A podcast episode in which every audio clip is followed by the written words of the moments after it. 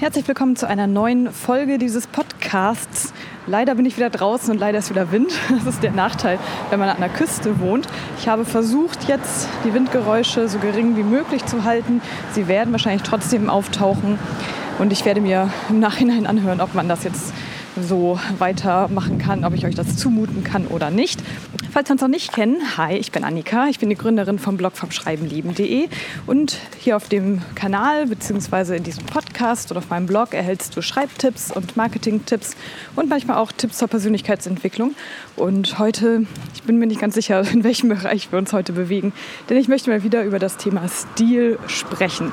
Das schließt oder das zieht sich eigentlich durch alle drei Bereiche, sowohl durch das Schreiben, durch das Marketing und eben auch durch deine Persönlichkeit. Also eigentlich decken wir alle drei Bereiche heute mal ab. Stil definieren zu wollen, ist eine ziemlich schwierige Geschichte, deshalb verzichte ich an dieser Stelle darauf, sondern werde es einfach als Teil des Wiedererkennungswertes äh, heute mal behandeln. Wenn man ein Autor gefunden hat, dessen Stil man sehr gerne mag, dann liest man eigentlich alles, was er veröffentlicht, mehr oder weniger egal, was es für eine Geschichte ist, was es für ein Buch ist. Natürlich macht man schon einen Unterschied, ob es ein Roman oder ein Sachbuch ist, aber wenn ich eine Lieblingsautorin habe, dann kaufe ich alle ihre Bücher, egal welche Geschichte das im Einzelnen jetzt sein wird. Es kann gleichzeitig sehr schwierig und aber auch sehr einfach sein, seinen eigenen Stil zu finden. Und ich hoffe, dass ich mit diesem Podcast gleich ein paar Anregungen geben kann, wie du zu deinem eigenen Stil, zu deiner eigenen Stimme finden kannst. Ich habe schon wirklich sehr viel darüber gelesen, sehr viele Artikel und sogar einige Bücher und so weiter, wie man seine eigene Stimme findet, wie man seinen eigenen Stil findet. Und äh, es gibt eigentlich, wie meistens, kein Patentrezept, was man einmal anwendet und für alle dann irgendwie gültig ist. Es gibt aber durchaus ein paar Fragen, die man sich stellen kann, wenn man auf der Suche nach seinem eigenen Stil und nach seiner eigenen Stimme ist. Und die gehen wir im Einzelnen mal durch. Je nachdem, wie sehr du dich schon mit dem Thema Marketing und Co. auskennst, wiederholen sich vielleicht ein paar Fragen, weil viele davon auch relevant sind, wenn es um die Vermarktung der Bücher geht. Vielleicht sind aber auch ein paar neue äh, Sachen dabei oder Dinge dabei. Es kann sein, wenn du dich bisher noch nicht mit diesem Thema auseinandergesetzt hast, dass dir die Fragen am Anfang vielleicht ein bisschen ja, weiß ich auch nicht, esoterisch, Heititei-mäßig vorkommen. Aber ich empfehle dir wirklich alles schriftlich zu beantworten. Es ist wirklich wichtig, dass es schriftlich ist, denn sonst wird es einfach nicht konkret. Wir bewegen uns ja hier in einem Bereich, der sehr abstrakt ist. Und erst wenn man etwas aufschreibt, dann wird es wirklich konkret. Das heißt, die erste Frage beispielsweise ist, die ganz einfache, super schwere Frage, wer bist du? Was stellst du dar? Was zeichnet dich aus? Ist ja eine Frage, die sehr abstrakt erstmal ist. Das kann von allem, also die Antwort kann sein, ich bin Autor. Die Antwort kann sein, ich bin Mutter. Die Antwort kann sein, ich bin, keine Ahnung, Assistentin der Geschäftsleitung oder sowas. Aber es geht ja darüber hinaus. Was, was zeichnet dich als Menschen aus? Das heißt, äh, diese Frage kann am Anfang sehr schnell abgehakt werden. Sie kann aber auch wirklich sehr lange andauern, bis man überhaupt erstmal eine Antwort auf diese Frage gefunden hat. Deshalb ist es wichtig, das aufzuschreiben. Also die erste Frage, wenn es um den eigenen Stil geht, ist, wer bin ich denn überhaupt? Was macht mich aus? Da helfen dann auch viele Adjektive weiter. Also wenn dich jemand fragt, was für einen Charakter du eigentlich hast, dass du da etwas darauf antworten kann. Nicht, dass jemand tatsächlich mal auf dich zukäme und das fragen würde, aber du hättest dann eine Antwort und könntest so etwas antworten wie, ich bin humorvoll oder ich bin tiefgründig oder ich bin talentiert in dem Bereich XY. Also ich sprachbegabt zum Beispiel oder habe ein gutes Zahlenverständnis oder ja, was auch immer. Dadurch, dass ich jetzt gerade keine Liste vor mir habe, kann ich da jetzt schlecht was von ablesen. Aber ich denke, es wird klar, was damit gemeint ist. Ich bin kreativ, ich bin chaotisch oder ich bin aber auch tollpatschig. Also es müssen nicht nur positive Aspekte sein. Beim ersten Brainstorming können einfach alle möglichen Adjektive, die dir einfallen, da mit äh, aufgeschrieben werden. Und im zweiten Schritt überlegst du dir eigentlich, welche dieser Adjektive dich am besten, deine Persönlichkeit am besten repräsentieren.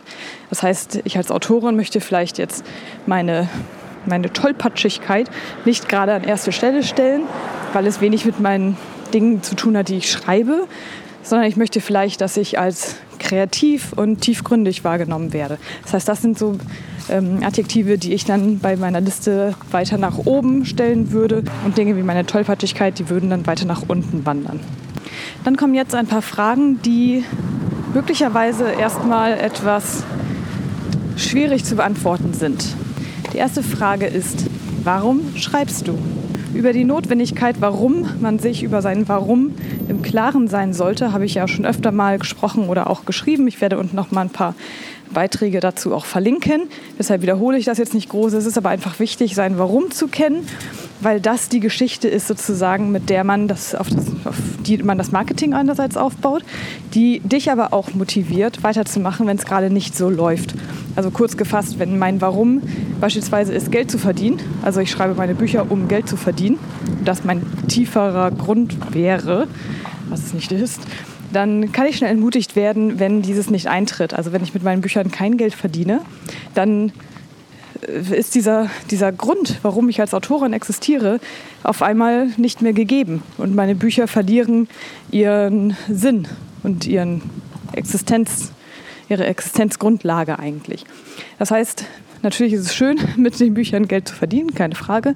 Aber ich würde sie auch schreiben, wenn ich da kein Geld mit verdiene, weil ich andere Menschen zum Beispiel motivieren möchte, ihre Träume umzusetzen und aus ihrem Leben einfach das Beste zu machen, das beste Leben, was sie machen können.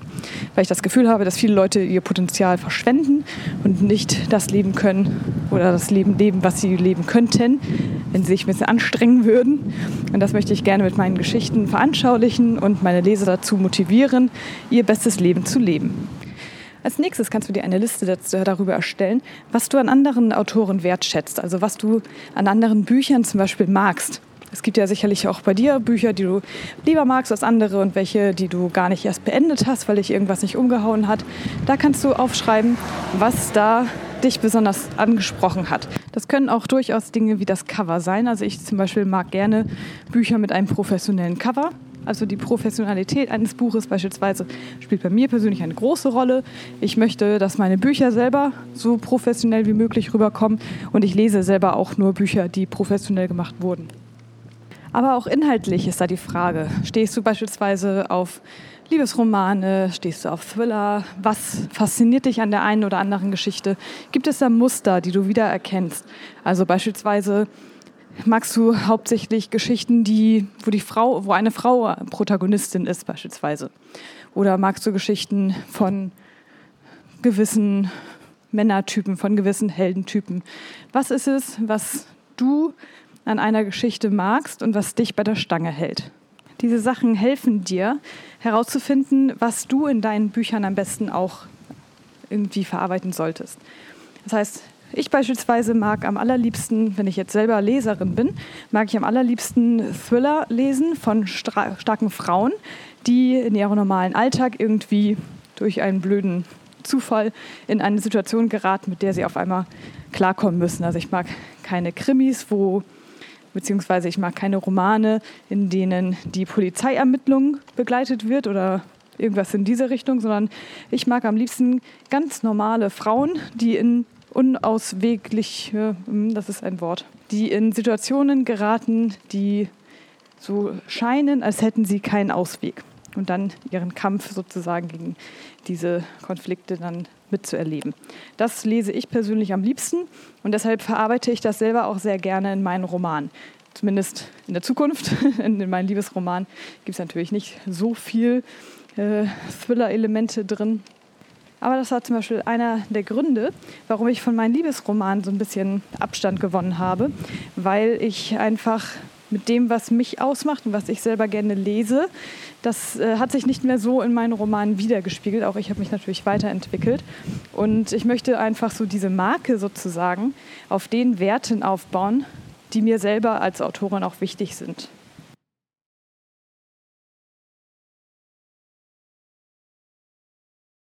Magst, beziehungsweise was du in deine Bücher auch irgendwie einfließen lassen möchtest, welche Werte dir wichtig sind. Darauf kann man schon ein komplettes Marketing aufbauen.